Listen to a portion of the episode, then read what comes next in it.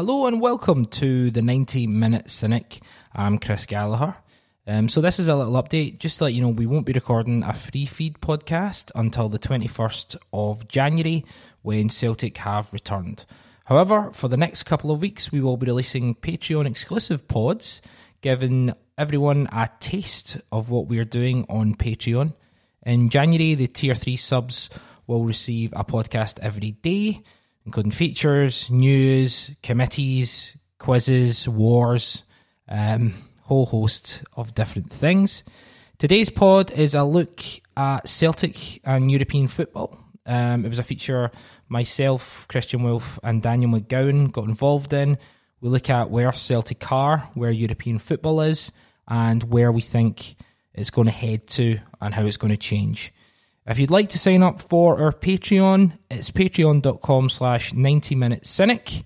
There really is something for everyone, and today's pod is a little taste of what we're doing over there. So have a listen and enjoy.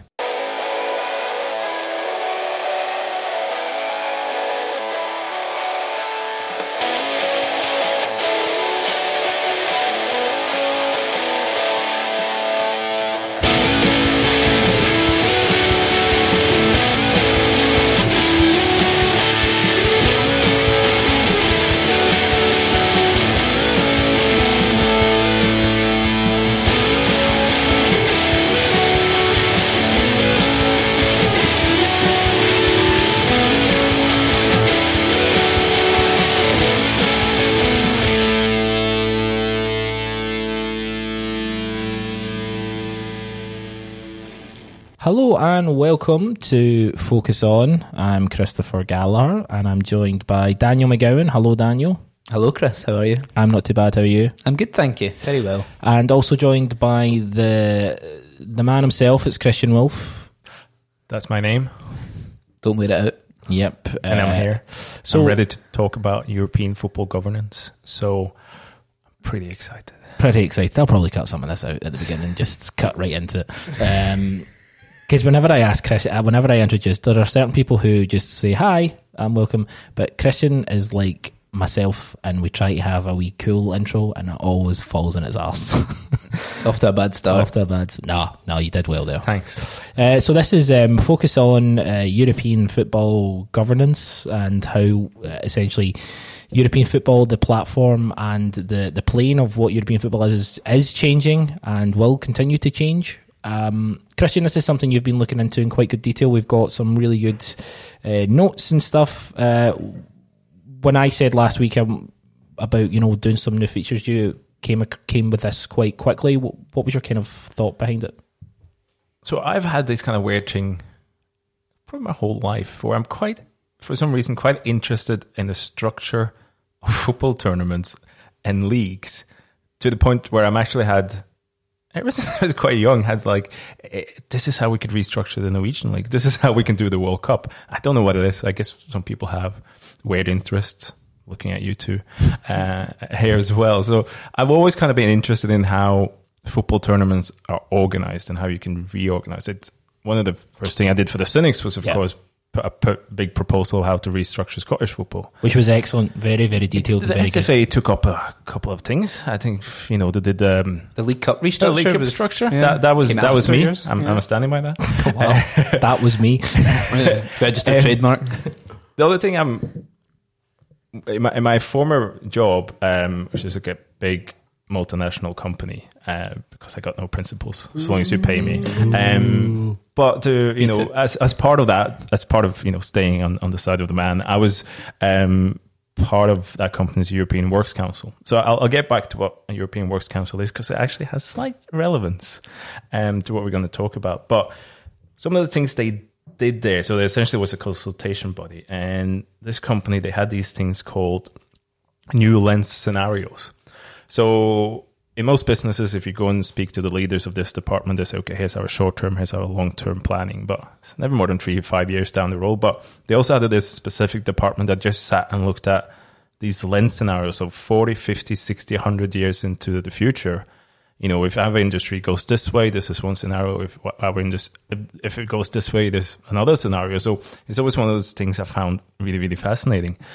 So bringing my uh, two slightly weird interests together there, especially now when there's been a lot of talk about European Super Leagues, how you know the Champions League might restructure as well. What I wanted to look at is a bit where I, based on what we know, where I think European football will go in terms of a structure, um, in terms of how it will influence domestic leagues, but also had a look at who's kind of driving these changes now because there's a lot of organizations and clubs mentioned and you know when these things come up and UEFA and so on but actually researching it a bit, a little bit it's it's it's a bit more we'll get to it. It's, it's not what I expected anyway. But but let me start with this Daniel McGowan the Champions League. Mm-hmm. put him at 27 years old now which Older is than me. older fuck off.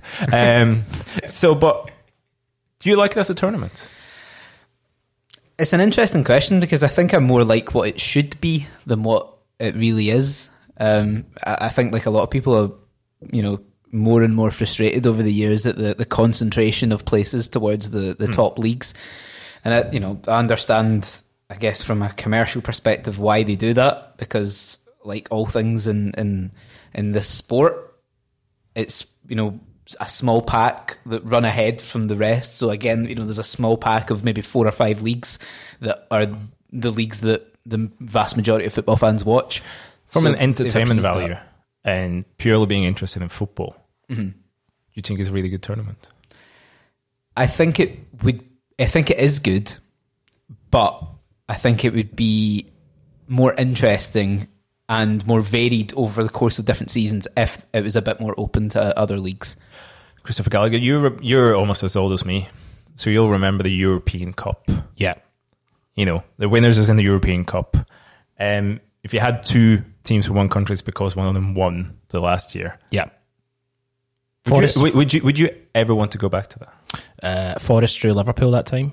Mm, they did Forest Um, won as well Yeah, first won. Um, uh, you asked Daniel the question, and I'll come to the, what you just said there. Okay. Um, do you enjoy it? Um, I used to enjoy it. I, I really don't anymore, um, and that's to do with the disparity, and that's to do with the fact that you know Ajax being a, a little bit of a, diff, you know, they're the the kind of exception um, from getting to the semi-finals last year, but it, it really it's usually the same amount of same type of clubs. Uh, would I go back to a straight knockout? Fucking right, I would. And I tell you, you? what, if we if we could go back to a straight knockout, then one rounds. one, one, one, one round one club per country Yeah, why not? I mean that. I mean that's complete fantasy. I spoke to my dad. Um, podcast I did with my father. I talked about his uh, the 1970 European Cup final where Celtic lost to Feyenoord. Yeah. and I talked about that run, and I said, you know, when you were going into that tournament, it was three years after Lisbon. You must have gone into it thinking that you had a chance. And he, his reply was, "We didn't go in thinking we had a chance. We went in thinking we were going to win it. Like we we had our expectation was Celtic would." Win the European Cup. Right. I've never had that expectation. Very few people probably have. We've got to semi-finals and stuff, but it's just so. uh, yeah, the disparity in terms of money and all that means we get no chance. because it's interesting what you say that because you say I don't like the way the Champions League are going. Essentially, both of you say, and I think probably one of the reasons is because clubs like Celtic, they're just not seen as you know former a club who could realistically even just forty years ago have a realistic chance to win it seems to be totally far away now, and all the development seems to be that it'll just push a club like Celtic further and further away. What if I said that it's going the way you think it is, but that it actually might benefit Celtic? Well, would, I- I- would you would you would you, you do that deal with the devil? And I'll come back to how I think that might happen.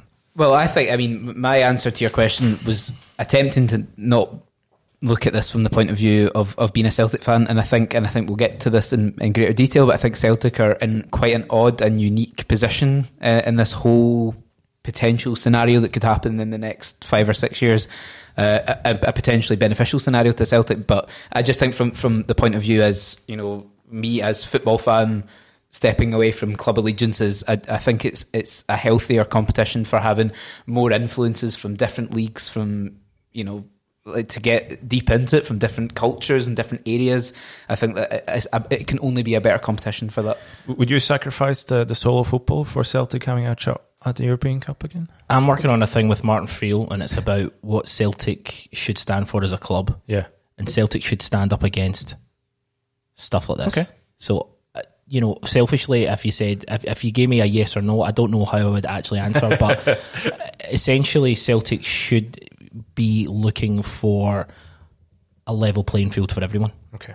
So just to give a little context of what, what's happening in European football now. So there is an agreed calendar which ends in 2024. That's essentially UEFA saying, you know, these are the dates we'll play international football, you know, in terms of club football, national team football, in terms of UEFA competitions.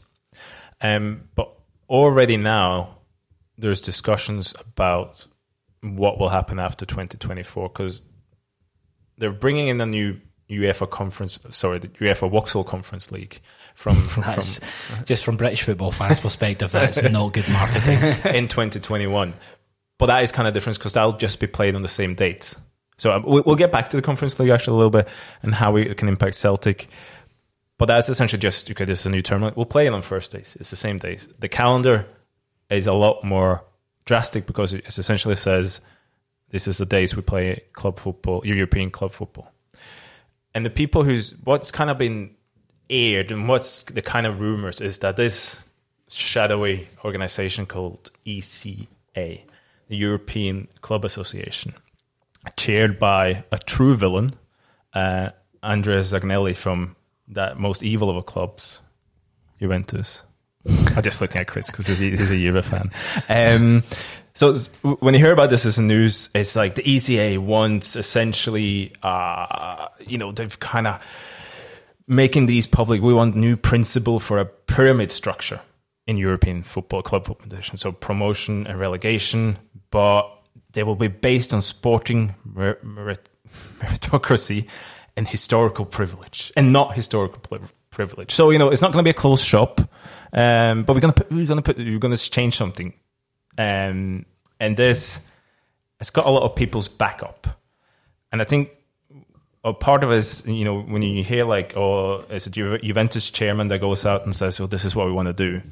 And the ECA is, is in itself sounds like just a bunch of big clubs getting together and trying to influence UEFA. And that's uh, honestly like Kersley grants at the news. That's kind of my impression of them as well. Um, What were they called before? Remember there was Well- the, the group of the group of 21 The G14. G fourteen. That's it. So the G14 was essentially that. That was just 14 elite clubs.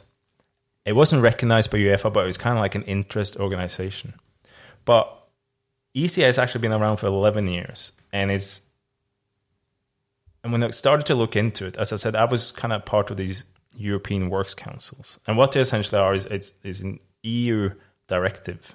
I'm sorry, this is really sexy talk when you get into EU directives.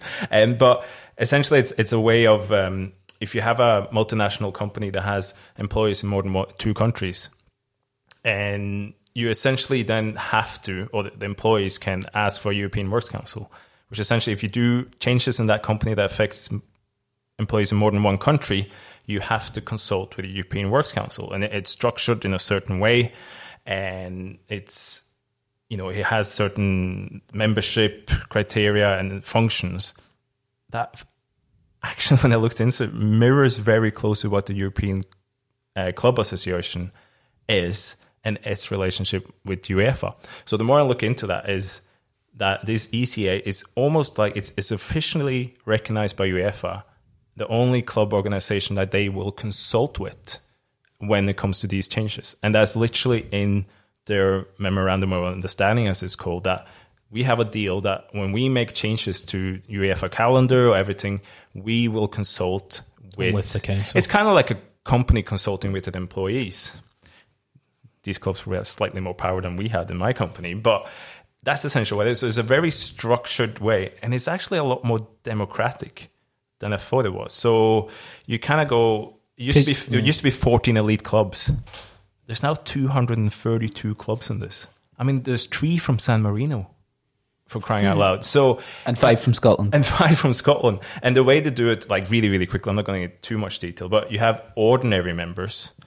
And the ordinary members is essentially you have a certain amount of clubs per country um, based on the coefficient.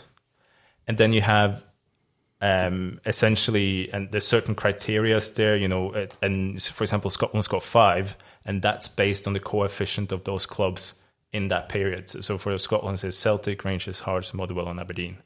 Um, then you have association clubs, which is essentially a club like Liverpool hasn't, in the last time, didn't qualify as an ordinary member because they weren't in the top six coefficient uh, in England. But there's certain criteria as if you can apply to get in, essentially. So Liverpool becomes an ordinary member.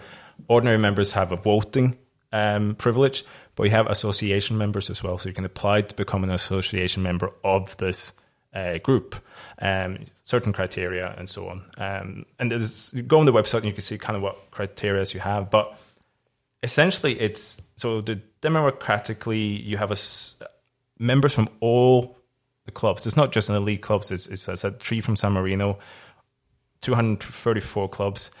They're like kind of divided into working groups where one group looks at, you know, competition, one looks at finance, one looks at marketing. There's lots of like expert panels so clubs can get like uh, financial advice, legal advice. This is all too good to be true. Like, what's the yeah, catch? Well, well I, this is so, what this is what I wanted to ask yeah. you because, and, and I think that you know you could provide more of the detail you want to in my in your answer to this it strikes me that obviously the G14 wasn't recognised by UEFA. Yes. Now the ECA is, which tells me that UEFA wanted greater representation of clubs before they recognised the body. I, I think UEFA would never get away with consulting with the 14 biggest clubs. Mm-hmm. So a structure from a PR perspective or from a practical perspective. Yeah, but, well, yes, I, I think probably from its member states because if you want to be high up in UEFA you're not just going to need the votes from Germany, yeah. England, Italy. You're going to need them from San Marino, Andorra, and so on. Mm-hmm. So you need to put something in place that shows that you know we, we have the best interest of everybody. Mm-hmm. But UEFA also has another interest in saying if they they need to keep the top twenty clubs on board as well. you know, at the yeah, same course, time, yeah. because if they go, nah, we're going to leave, uh, what's left of UEFA? So, do, in your view, from having studied this structure quite closely, where is is there a degree to which you think it's lip service being paid to to being a properly representative body, or do you think it genuinely is? I think checks and balance. It, it's a lot more check and balances than the G14. It's officially represented. It has a structure of how you become a member, who's a member. It's a certain fudges. So you get Liverpool and Inter and AC Milan in by uh, because they've won go, five European titles. Um, no historical thing though. But, but every two years. No so so for example, if Motherwell drops out of um, the top five coefficient in, in, Scotland, another club will come in from Scotland and, and become a member. And there's obviously for these clubs, they have an incredible network. They have you know access to all these you know expertise and advice, and, and they're on the table. You know, their club officials probably get like a few nice trips, to be honest. So it's all kind of it's almost it's not a union, but it's it's very much an organization f- for all these kind of clubs now. And obviously, but the important thing is, this is the group that UEFA consult with officially, legally binding. So when you know, your man Agnelli from Juventus comes and say these things, it kind of sounds like you know this is a group of clubs meeting in the back room, smoky room, deciding you know uh, conspiracy theories. So how they're going to break away? It's not like that. He's the head of this huge organization, officially recognized, and UEFA need to come to them to discuss things. So, so so this just kind of who they're actually talking to. But you said there, Daniel, in terms of if you look at the board, who's on the board? Who's on the board? Because that kind of tells you the, the power Sack structure as well. and it, but they voted for for two different years. So you got Agnelli is, is Juventus is obviously the the chairman. Um, Jimenez from Real Madrid, Van der Sar Ajax, uh, there's a guy from Warsaw, someone from Finland you know, like the Finnish guys again. But Ed Woodward is in it. Uh, Gazidis from AC Milan, Paris Saint Germain, Barcelona's on it, uh, Benfica, Bayern Munich, Lyon, Malmo, Malmo, and, and one P Lawwell from Celtic Football Club is also on the board of this extremely powerful, influencing body sensing a lot of heated driveways no, no, we'll, that board. We'll get back yeah. to Mr. Lawwell. Yeah. So, and the source. there's, Here, by the way, going to going to stop with the pyro. Um, I I mean, stop slagging us off for pyro because we like it.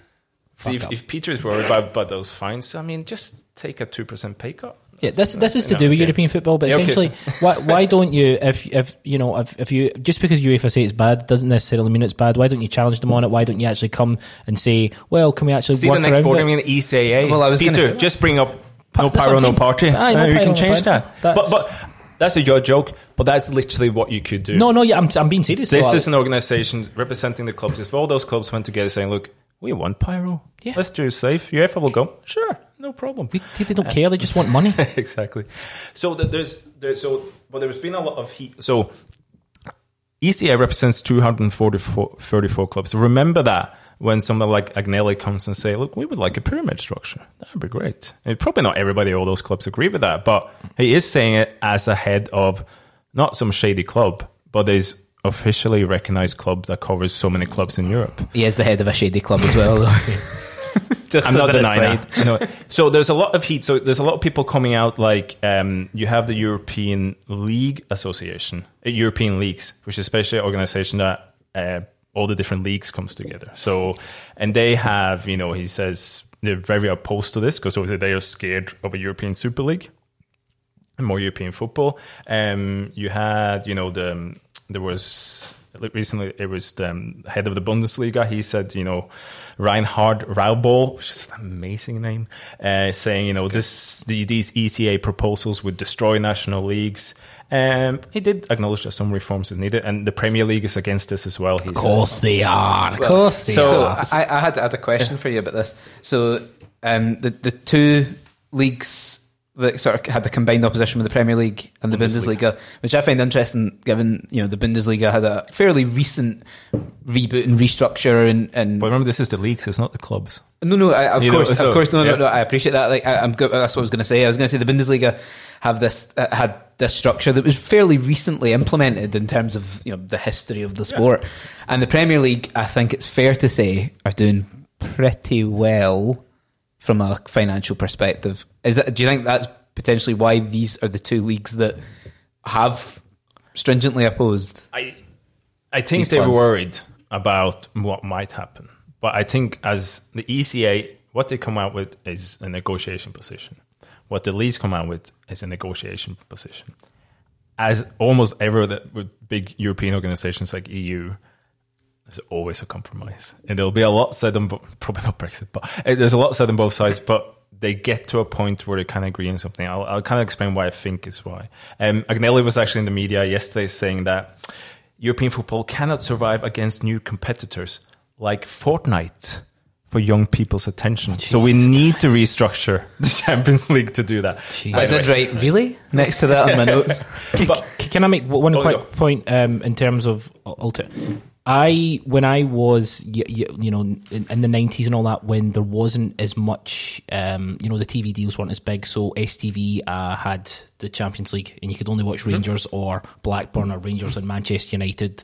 Um, essentially, I watched every single game. I gobbled it up because there wasn't other than Serie A on the on on the Sunday. That's what you'd watch. Now, when there's an opportunity to watch anything, I don't. I know. Well, I, I Saturation. not to go away too much, but I wrote an article about this on one of the cynical Oh, so you did, editions a couple of years ago Remember it? about there being too much I'll, choice. I'll put a link, that kind of but thing. but that too much choice does just make you think, oh fucking, what's the point? If Celtic aren't in the Champions League, I don't really watch it anymore. Well, you've, if you think there's too many games now, yeah, hold on. So, but just a quick word on the Europa Conference League. Um, so, essentially, this will come into place from 2021. It will be played on Thursdays And that mic, you. in in, in the mic, please. Um, and essentially, it's and you might have seen this in in you know in in the media as well. Um, it's essentially left to the national association to decide the criteria of earning a place. So, so in England, uh, it gets to the Carabao Cup winner. But essentially, what it does is makes the Europa League more exclusive. So essentially, only nations It ranked doesn't though. well, only nations ranked 15 or higher in the coefficient table will be granted access to Europa League. Celtic, as the probably you know winner of the Scottish uh, Premiership for the next 20 years, probably Forty-five. uh, 45, um, will have a chance to go into the Champions League. So clubs from countries ranked lower than 15 will have a chance to go into Champions League. But if they don't do that, they go into the Conference League. What? Yes. And clubs like Plankton, like Rangers and, and Hearts, if they qualify for Europe, they will go into the, or they would try and qualify for the Conference League if Scotland is below 15th. No. Yes. Pass off. Mm-hmm. What? No one told me that. oh, I'm, you're not on the ECA, that's No. why. Um, So we will just drop, uh, unless we're in the top 15, we'll just drop into the. that's the proposal. It's, so, so, so unless you qualify for the. Champions League, you don't get into the Europa League, you get into the Diddy League. Do, do we have to qualify for the Diddy League? I think it's the same as the playoff. Yeah. So if you get to the playoff Champions League, you drop in or, or sort. We could win that, though. That's Hey, we could. the, So, the uh, FA base of uh, European countries. Am I, am I right in saying that the Europa League is essentially becomes the sort of the, the competition for your fifth and sixth place teams in the top leagues? It's a Cup Winners' Cup. that so so it's going from 48 teams to 32 as well. So that's why they're cut, cutting out the Diddy leagues. Sure. Um, but keep that in mind. What's going to come next? So here's some presumption. Here's some lens scenario for myself. Here's some assertions. I don't think a European Super League will ever happen in terms of it will never replace the national leagues because I think it's purely a negotiation tool when they talk about that because and it's purely financial. Why would you have one? For example, a club like say Manchester United, um, a lot of TV money from the Premier League. Yeah. Why would they want to go? I don't want the Premier League TV money. I want the European League money. What they essentially is looking for is earning more money from the domestic league and more money from the European leagues. That's very cynical because it's all about money, according to you. That's no good. But- That's no, that's not right. but that's that's what'll happen. You know, so He doesn't and really get I think- sarcasm, does he? Um, does. But I, I see like the top four or five leagues in, in Europe. I kind of see them like majors in golf or tennis. That these are huge tournaments. These are prestigeful tournaments for any footballer. So why a footballer wouldn't want to compete in, say, the La Liga and European competitions? I, I just don't think I don't think a, European Super League will ever happen. Chris Gallagher, Uh, as in terms of not playing domestic football. so the European Super League has been mooted since about 1992, just before the Champions League. And The it never Cha- happens. Do you know Yeah. why? Well, the Champions League, the reform in '92 was Exactly. to placate, you know, the, the G14 pulling away for This is the same thing. Twenty-seven years later, same thing happening. Ab- absolutely. However, what would and and I, I you know I've thought about it because you asked me just before we started. Think it'll happen, and you know since we've been talking here, you know, going back and forth. It wasn't that long ago that the Bundesliga almost went kaput. Um, you know, Bayern Munich giving Borussia Dortmund, you know, loans. Hertha Berlin going right to the wall and almost going out of business. That was 2001, mm-hmm. which wasn't really that long ago. I'm not going. To, I'm not saying that the same thing's going to happen in England because we we just don't know. But there is always that chance that everything falls off. And you know popularity drops, and you know you know have you how many times can you really watch Bournemouth versus Crystal Palace before you get genuinely get bored? So you know Sheffield United are now in the Premier League, and that's no, that's absolutely no diss to Sheffield United at all. There's no diss to the, the the you know Sheffield or anything. But what it is saying is it's not the most attractive games of football. So what I'm saying is never rule it out. I agree with you. I think that part of the reason why well, there's a couple of reasons um, why people want why clubs the big clubs I say now want to make more money from the Champions League is I think there is a plateau now in terms of TV money Yeah. in the current product. And when I talk a lot about this, I talk a lot about in a reference to the um, to the English Premier League, but that's because I think they are the most powerful, and I think they are the one who will push for this the most. Simply because you have what people see as six huge clubs, and you've got lots of investors who want to get into those top six, but there's not enough spaces, and even a club like United, where part of the issue, so, you have, especially US sports owners and also different investors, they want to come into the Premier League because they want some of the Premier League money. Um, part, a lot of them are scared because you have relegation. So if you go and get a club like Leicester or even a Bournemouth or, or so on, put a lot of money in, but if you have a bad season, your money's away. And Which not- isn't a concept in a lot of like Amer- yeah, American, American sports, there is- you, there is you no don't have it Yeah. for say American owners of Liverpool, you're never going to get relegated. But what you could do and what happened is you don't get into the Champions League, which is also a huge amount of money. So that's kind of uh, in a way, I've, I've, you know, you, you wouldn't even have that in American sports. Because if American sports, put all your money together, you're never going to lose it. Uh, there's no relegation. So, as you say, I think there's a couple of things going on in terms of how do you make more money from the European leagues, European competitions, but also make more money from the domestic leagues. So, quite cynically, when you look at it, if for the start with the domestic leagues, or even start with Europe, how are you going to make more money? You play more games. Yeah. Simple as that. Because if you play more games, you have more TV games. More TV games means a bigger package, means more money. But don't you think that there's going to be a plateau on that though? I think you'll get. I mean, these people are looking for money, and and that will. If you had, say, for example, and and what been muted a lot is you'll have a Champions League. Instead of having eight groups of four, you have four groups of eight.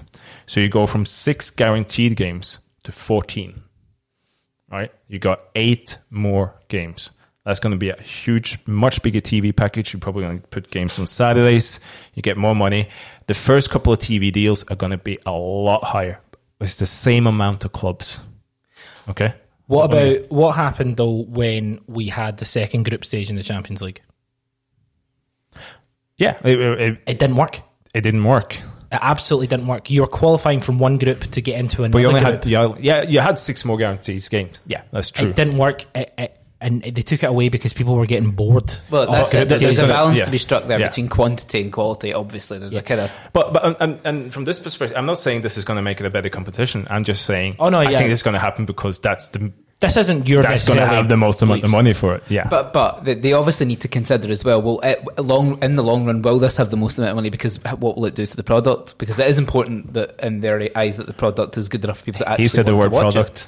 We're going to get to the product. He's, he's got his hand up again. Gonna, I actually am raising my hand. in my class. Um, what I can see happening to raise more funds and to generate more money is potentially like what the NFL are doing with games in London, a group being based in America. Have you have you read my notes? Have no, you, have you read them? I, I don't ever read your notes. We're going to get there. I have. As you say, said I- that.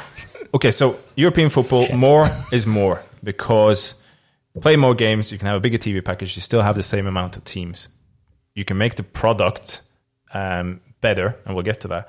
But in domestic leagues, if you think about it, if you're adding eight games to your European calendar, there simply isn't eight more dates to play on. So what do you do? If you're the Premier League and you're a big club, eight more games in Europe will get you a lot more money. What you're going to do is Tell you what, let's go from 20 teams to 16. You'll play eight less games. You'll have the same amount of TV money because you still televise the same amount of games because not all the games are televised. You theoretically you have a better product because you have 16 teams. You'll have four teams is not there, and you'll have four less clubs, which means more money for each club. Scum. Very simple. Subhuman Put scum. eight games out of the domestic league. Make you say make the product better, get more money. Put those eight games into Europe, make more money. It's Uh, it's when you look. I think it's very simple, and that's where this is going. to go back to what we talked about earlier with the, the transition from G14 to ECA and, and what I was asking you about whether you think it is actually genuinely checked and balanced and fairly democratic structure. One, I think, outcome of this scenario that you paint, where there, you know, there are more group games and uh, is that actually the dominant teams, and this is a purely in a competitive and a footballing sense, the, the best teams, the dominant teams, the teams with the best squad and the best resources always do better the closer you are to a league format. The closer you are to having more Absolutely. games in a group structure rather than one-off knockout games. We always talk about it with Yeah. the Celtic. You know, you never know what can happen in one knockout game in a cup game. The closer you get to a bigger and bigger league structure, so if you move from six games in a group to fourteen games in a group, Yeah. the more likely it is that the teams with the most resources will dominate. So that is like a kind of subversive No. doorway for them to They, dominate. they will dominate, but also, I think where this is going is you. They want to get to a point where the Champions League is the top of a league pyramid. It's essentially the top division. The Europa League. So essentially, they'll introduce a promotion and relegation. So every year you have. We'll start with year zero a bit later on how they're going to do the first Champions League that way. But essentially, you go four groups of eight. Maybe the bottom team in each one goes straight down for to Europa League, and the semi-finalists of the Europa League that year goes up, and then maybe the second bottom in the group has a playoff against the losing this is the, this is the Nations League. Exactly. And I think that's exactly what it is because I think that's who's behind the Nations League? UEFA. I think this that's just a test scenario. That's how we're going to structure this because what you do is you, as you say, league format, much chances for the bigger teams to, to succeed. But also, if you have relegation promotion, even if Manchester United has to start in the third tier, a couple of seasons they'll be in the Champions League and they'll probably almost never ever fall out of the Champions League. So uh, that's where I think it's going. But you kind of said, uh, Dan, Unless about- they've got Ole Gunnar Solskjaer as the manager. hey, Very good. no but- way. but I get- Enjoyed that. You like But you said uh, uh, the brand, right? So, so, so what, how I see it is that I think you might even end up with four divisions. I think you'll have a pyramid structure: Champions League, Europa League, Conference League. I think those three top ones the Vanarama National Europa League Conference. they will just be based on who gets relegated and who gets promoted. You might then, if it's the Conference League or fourth league, that will be the only competition you can get into purely from a domestic uh, performance. So, you, you can so qualify. The domestic leagues are below the fourth tier of European football. That's how you get in. So if you And want to get the. Champions League, hey, you have to start in the fourth division and you have to try and get to the semi-finals. That's how I think they were going to do it eventually. But you said about the product. Partly the, the thing they a lot of big clubs don't like is that you'll always have quote unquote big clubs that's not going to be in the Champions League, especially relevant in England.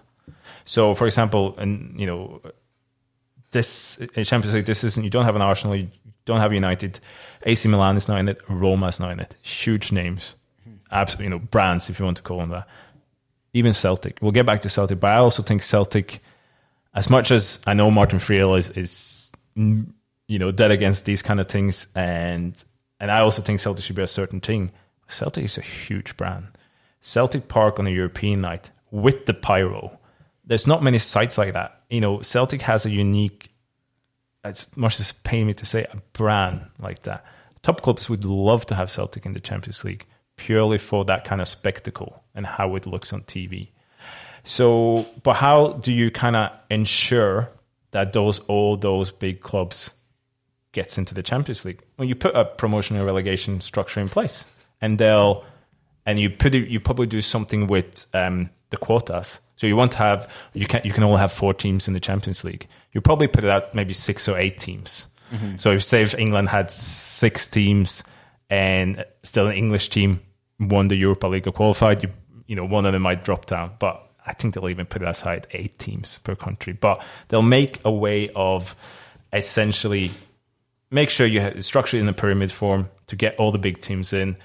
And then two, three season, all the big teams, because it's a league format, will rise to the top, and they, you'll almost never ever have any. coming So no, after. no, but, but the, the problem with that, right, is that essentially when you do it in a way that structures it so that the top teams are making more money than everyone else.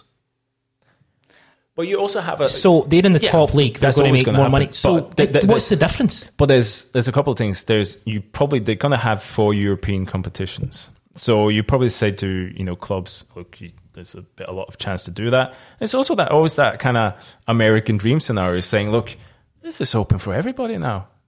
Technically, England's not guaranteed a single Champions League place. You know, they can only have eight, but technically, if all of them fell out, five teams from San Marino could work themselves up. It's kind of that American dream uh, scenario. Uh, doesn't also like the it's saying, like, dream. just if you work hard enough, you'll rise to the top. So I'm going to go ahead and assume But that all also- the richest clubs in Europe will redistribute their wealth Yeah, of course it will.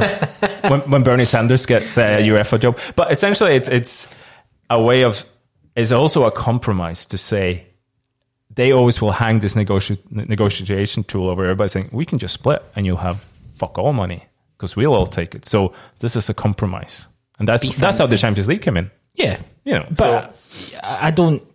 I I get what I, the picture you're painting on paper sounds like an opportunity, but like Vince McMahon, he gives you opportunities, but you know how hard is it to actually go and grab So- that brass ring? Because essentially, we're it's still going to be the the money that's going to keep. We're not going to make any more money, really. Well, the top clubs wouldn't do this if it wasn't a case of them getting more money. Could we get into the could we- uh, Daniel? Could we get into the top tier that's being proposed by Christian currently? We can't get into the Champions League. But, but well, let me. I've there's a lot of talk like so We can. we talk a lot about the top leagues. I've kind of looked at okay, how would this what would this means for leagues like Scotland, which have 38 games, but where a lot of the clubs wouldn't be able to be guaranteed 14 European games and so on. So um, I've kind of set out a lot of that. I'm not going to go through it all, but Celtic especially, if you think of logical perspective, if Celtic's got pretty much 44 um yeah 44 guaranteed league and group stage matches if they get a group stage if the scottish leagues went to 30 games and celtic always had a european competition they would have 14 games in europe so your guaranteed group stage games in europe would go from 13% of all celtic's games to 32% of the games so suddenly you're playing one third of your guaranteed league matches in Europe.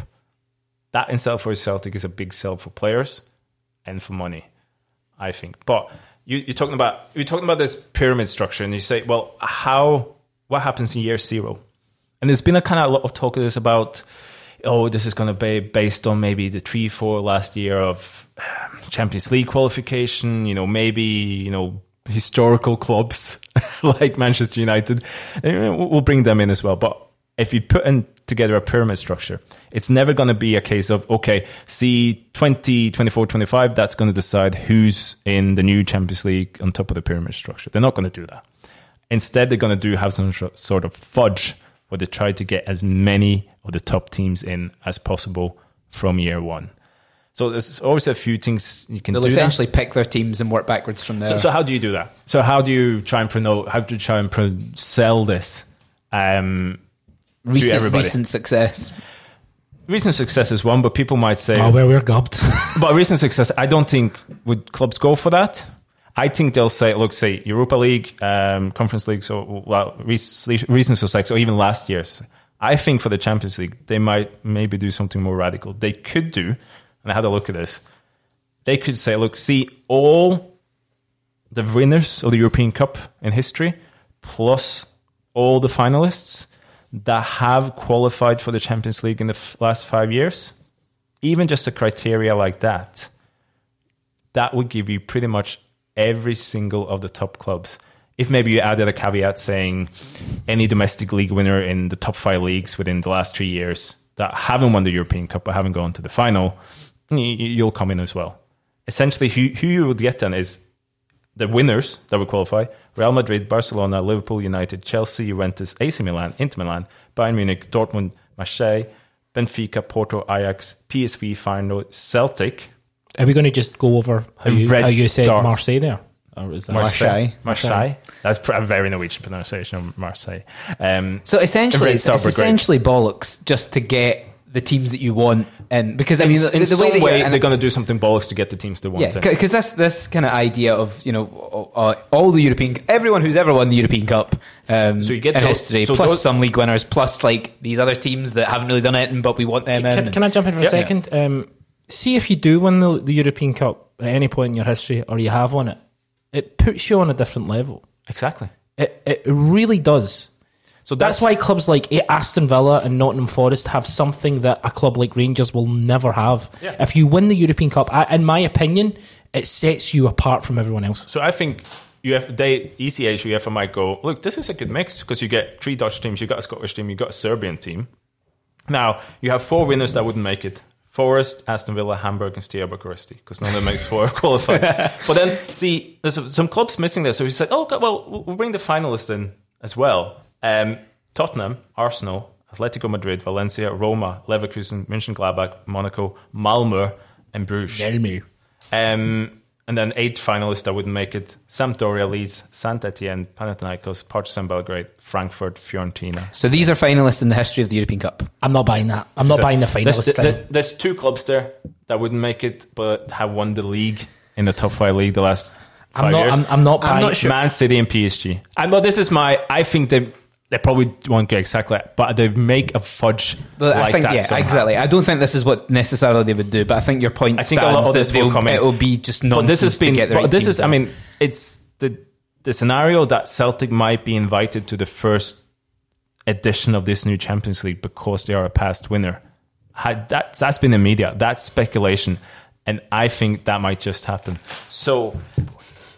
If it's as fundamental as all the winners, because how can you say that Celtic should be in it and not Red Star Belgrade? Mm-hmm. Well, obviously Celtic's a much bigger brand, but they can't say that openly. it's a fudge. Uh-huh. So that is my, I think, might happen. So, and it would give you, if you added the league winners, as I said, you get City and PSG in as well. So that kind of comes back to the question, Dan.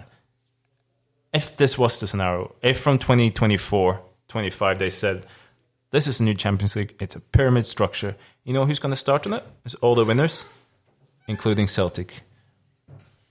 What would you say, Dan McGowan? huge boost to the club. I know. Huge money. Incredible tool in terms of recruiting players. Champions League 2024-25 pyramid structure. We're going to put Celtic in the top one. You got a couple of Diddy teams, teams there, so you might actually avoid relegation as well.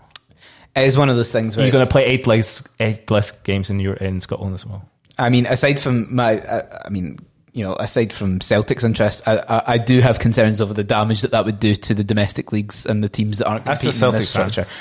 From a Celtic perspective, I think it's better to be at the top table with a modicum of influence, Oh, which is oh. very, Oh, here we very go. It's turning. It's turning. It's a Remainer Oh, chat there, very. but it is better to be at the top table. It's better to be in the tent pissing out than outside the tent soaking wet. Christopher You know. Gallagher, do you have any morals left? If you said Celtic Champions League 2024-25, you're starting at the top of a pyramid, we might hey, you might never drop out. You, you a few years, more TV money, less you don't have to play in Scotland that much, you can get better players. You can't. Is this a scenario there where Celtic can win the European Cup again? Yeah, well, there's a scenario where Celtic can, you know, you know, build on something and get more, you know, commercial contracts. I'm not finished yet, Daniel.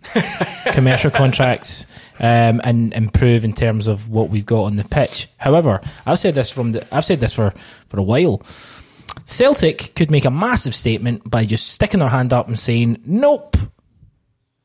And I think you know we talk about what are Celtic as a football club. What do we want them to be? Do, if, if, if we talk about more than a football club, we talk about our, you know our foundations of how we were started. You either believe in that and you actually take take a hard bite at it, or you don't and you just slide in the back door like with Daniel with his bourgeois fucking jacket and his I- crown and eating his caviar. And you walk in holding hands with. It's, Can I make the point? Can I make the point? Okay, that, you that- make a that point. My my reason for that, as Ah, I did explain, is it is better to be at that top table where they make the decisions rather than excluding yourself and having no just think- influence no, no, whatsoever. No, fuck it, fuck it. Why don't we go and try and make Scotland better? Right? Okay. Good No, luck. no, no, no. But, but my, my point being, we can't complain about European football and how it's unfair, and then get in the back door to the top because we've done something in our past. I don't think that's particularly fucking moral Well, I- or the- here's- ethical. I mean, if- if- that shouldn't be the way that it's in, structured. in terms of this new structure as well, though, there is an argument to say if you have four European competition, e- even five, essentially what you're saying, if, if you play eight less games in your domestic competitions or less games, and you play more in a European competition, that might not be the worst thing for Scottish football. why? How how does it improve the league? Well, you improve the league because you play less. Oh, games. But- but- but- but theor- theoretically, you will maybe meet bigger, better teams, but you, you'll maybe have to adapt your playing style more because you you're facing European competition. It's not just stuck What's in the the, same difference structure. between one, of, the- one of the big arguments for having a smaller Scottish league, and I know I, what was your proposal back in, in that what we talked about that article earlier? on? Was it sixteen? I- I- teams it was in 16 Scotland? teams, yeah. Okay, so that would actually match up with this thirty game season that Mm-hmm. you're talking about.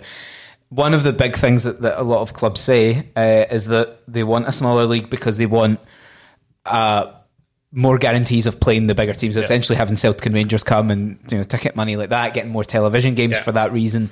Um, I I am interested in how this that would impact the, I- the reduction of games would Exactly. impact the teams that aren't in European competition. if if this pyramid structure come in, and it might very well do that because we're talking 2024 here.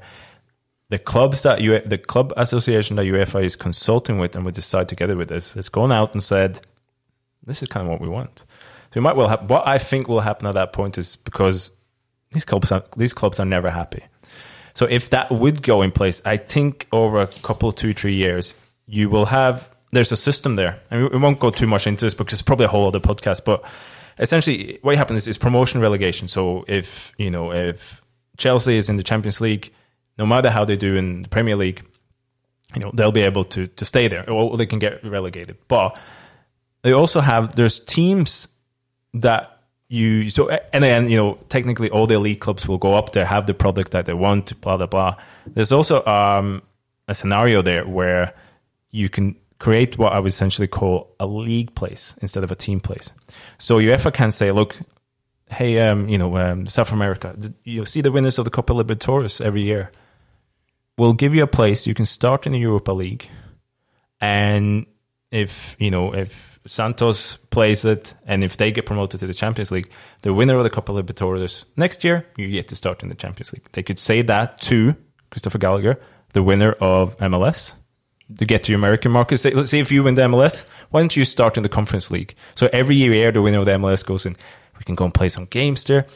Hey, the Asian champions, why don't you get them to start in the Conference League? So it's not a team so you, you can change the team every year. So European football essentially will stop, will won't exist. There'll you start world. bringing in teams from I'd abroad. love, I'd love to hear what FIFA would have to say about It's this. like what do you call the it? Battle, it's, it's like and money talks. It's like the Hurricanes when they used to go the Hurricanes. But that's the way of like it's, it's never going to stop. But I think what you'll get, and you say what's in it for the smaller leagues, and what's in for the smaller leagues. So I think you might have a scenario when this is in place where you ever go to countries, say say the Nordics, the Balkans maybe a few Eastern European countries, like the Benelux countries, say, look, we're going to let you combine your league and you can create a top division for all those.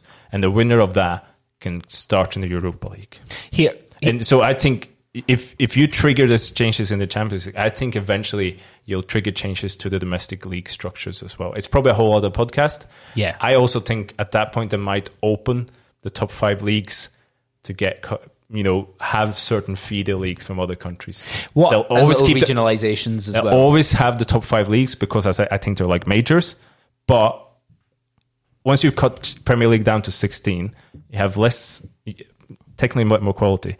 You might see uh, Premier League two, but what will make it even better? Celtic would make it even better. Yeah. Even a club, you know, so much we don't like the Rangers coming in more TV money, so on. So more I think riot, the top five, riots, of course. I, t- I think the top Ooh, five leagues, eventually, of course. if you do this, they want. They might be opened up a little bit, but that's I, 10, 15 years down the line. But that's that's how I see it going. So it's, I, I'm I'm interested in how uh, like I think that's your working's really good. What I'd say is I think you're probably not far from from what will potentially happen. I'm afraid I'm not. But, but what I could see happening after that is the whole saturation thing again and it eventually mm-hmm. resetting back to a knockout fucking game because people get bored of leagues. People get so. bored of the you, same. You'll comp- still have the knockout stages essentially, but yeah. you'll just instead of playing 38 league games in in domestically, you'll play 30 and you'll play 14 in Europe, you'll still have the same knockout games because the knockout games, as you said, that, that's the box office. Yeah, I mean, essentially, we're already seeing a shift in European. The European football has been shifting since since 1992. It's continually shifted almost on a on a yearly basis, a season by season basis. You know, bringing in second group stages of the Champions League, changing the qualifiers, champions routes, etc., etc., playoff thingies. Um, I think saturation point with European football will come in about 10 to 15 years. And then, fingers crossed, that's when we get the real reset. And the real reset would be, oh, do you know, do you know, what, do you know what was great? Fucking knockout football. Because that you just said it there, knockout football is the box office. I, I think if this if it's a total arse collapse and the money just goes away, I, I think you might have a reset. Um, because see, see these English clubs, right? I know we're not going to just shit on English football, right? But these English clubs can't sustain themselves without that TV money. And if that TV money goes away very quickly, the debts that they have, and because the English market is so uh, it's you know it's like a bubble. It's like a house, but it's like a your housing market bubble. You know, people go from, from you know Harry Maguire going from Manchester from from uh, Leicester to Manchester United. If he was Italian or German or Spanish or Belgian, he wouldn't go for a fucking you know a hundredth of what he went for. Yeah. But the fact is, when that bubble bursts, bursts, those transfer fees won't be happening anymore. That's when I think potentially we could see a British league But you know, this is again, this is a, this is a, Dan McGowan is the revolutionary over here. The, the system is going to collapse. The man's going to win. Um, you seem to be on the capitalist side here. It's, it's, uh, Certainly not. I just do, do you think? But do you think you think there is what do you think is a more plausible scenario here?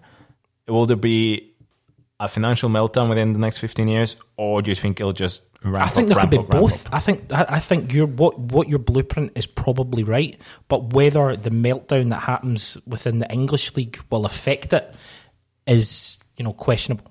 Yeah, I, I think I think you, you could see a split between the sort of teams that, that are dominant in their nations or in these newly regionalised leagues that you kind of suggest, and in the Champions League, a sort of split between the dominant teams and, and a you know a may potentially a return to you know grassroots and look you know that kind of underground rural grassroots return to back to basics sort of thing that you see. you You're saying a lot of words. Post-apocalypse. You're seeing a lot of Post apocalypse, exactly. So I, I think there could be a reaction like that. Although I, I think there will always be um, an increasingly, you know, dominant sector of, of of teams that dominate their leagues and dominate their competitions. I think sadly that that's the way the sport's been allowed to go, and I think it could, Celtic are going to have a, a, a choice to make though. Well, Celtic, uh, Celtic are in, a, in, Yeah. an interesting position, I think, with regards to this, because not not quite at the super club level, but dominant in their own league and and considered a brand and a, a, you know part of that heritage. I'd say the second tier. I think we're a It's- second tier club. And, and what you're saying about you, you know you, you doing something with Martin Friel in terms of what Celtic should be about, I think this plays right into it because I think because of what Celtic, essentially the brand, as much as we don't like that word, they're not from a league or in a position where you think they would have the ability to, to get into this elite, but because Celtic is what it is. There is a chance for Celtic to join that elite in this scenario. So it's really interesting how you say that. No, that's not what Celtic is about. I think there would be a big split. If it's, I mean, there's that thing you tangle this enormous carrot in front of Celtic fans saying, "Look, you can actually become a super club here if you agree to these things, play your cards right." Peter Lawwell is on the board. As Daniel says, I think Celtic is a really, really unique position, and I'm not it's one. It's, it, it, it's a big dilemma there for a lot of people. I think I, I, agree- I agree with you. I would love to, Celtic to take a stand. Will they do it? no, Dan McGowan. No. They're not. They're not taking a stand to just defend their supporters from the fucking pyro stuff, but they'll probably make prints and sell it in the club shop. Amen. And on that bombshell, uh, any final points, Daniel? Well, I was just going to say, I think this is part of, and and you could go on for many, many hours, and I'm sure. I, I lots of- think maybe we'll look at some of the domestic leagues in the future Yeah. as Yeah. well. But it's yeah, it's international break. But it's just been. I think, as I say, I don't think a European Super League will never ha- ever happen. It's a negotiation tool, but also the ECA is somebody to keep an eye on because you know they have a lot of power, and they have power because they're recognised and because they have so many club members now. I think that I think that all of this is is part of a of wider, you know, political and economic and social trends Oh. that we see. You know, football's reflecting a lot of a lot of aspects of culture, Just like that- the Joker. just like that wonderful film, The Joker. And on that bombshell, Daniel McGowan, pleasure as always, sir. Thank you very much. Uh, I thought this was very interesting, and pre- you know, credit to Christian. I think he did a lot of hard work there. A lot of hard work, Christian Wulff. Genuinely, thank you for your time Thank and you for effort. letting me talk about European and I think it, league we'll- structure and governance. we can maybe look at more more things uh, of this variety as we Oh, go down the road. I was thinking actually, could we have a European Works Council for the Senate? Because we have people in a number of I'm- different countries. No, no, I'm There's No? already been uh, certain things said to the management, and the management has listened. I Oh, think okay, so. that's good, Uh, that's good. we'll see how the management is uh, behaving. the going management says no. this has been Focus on European Governance.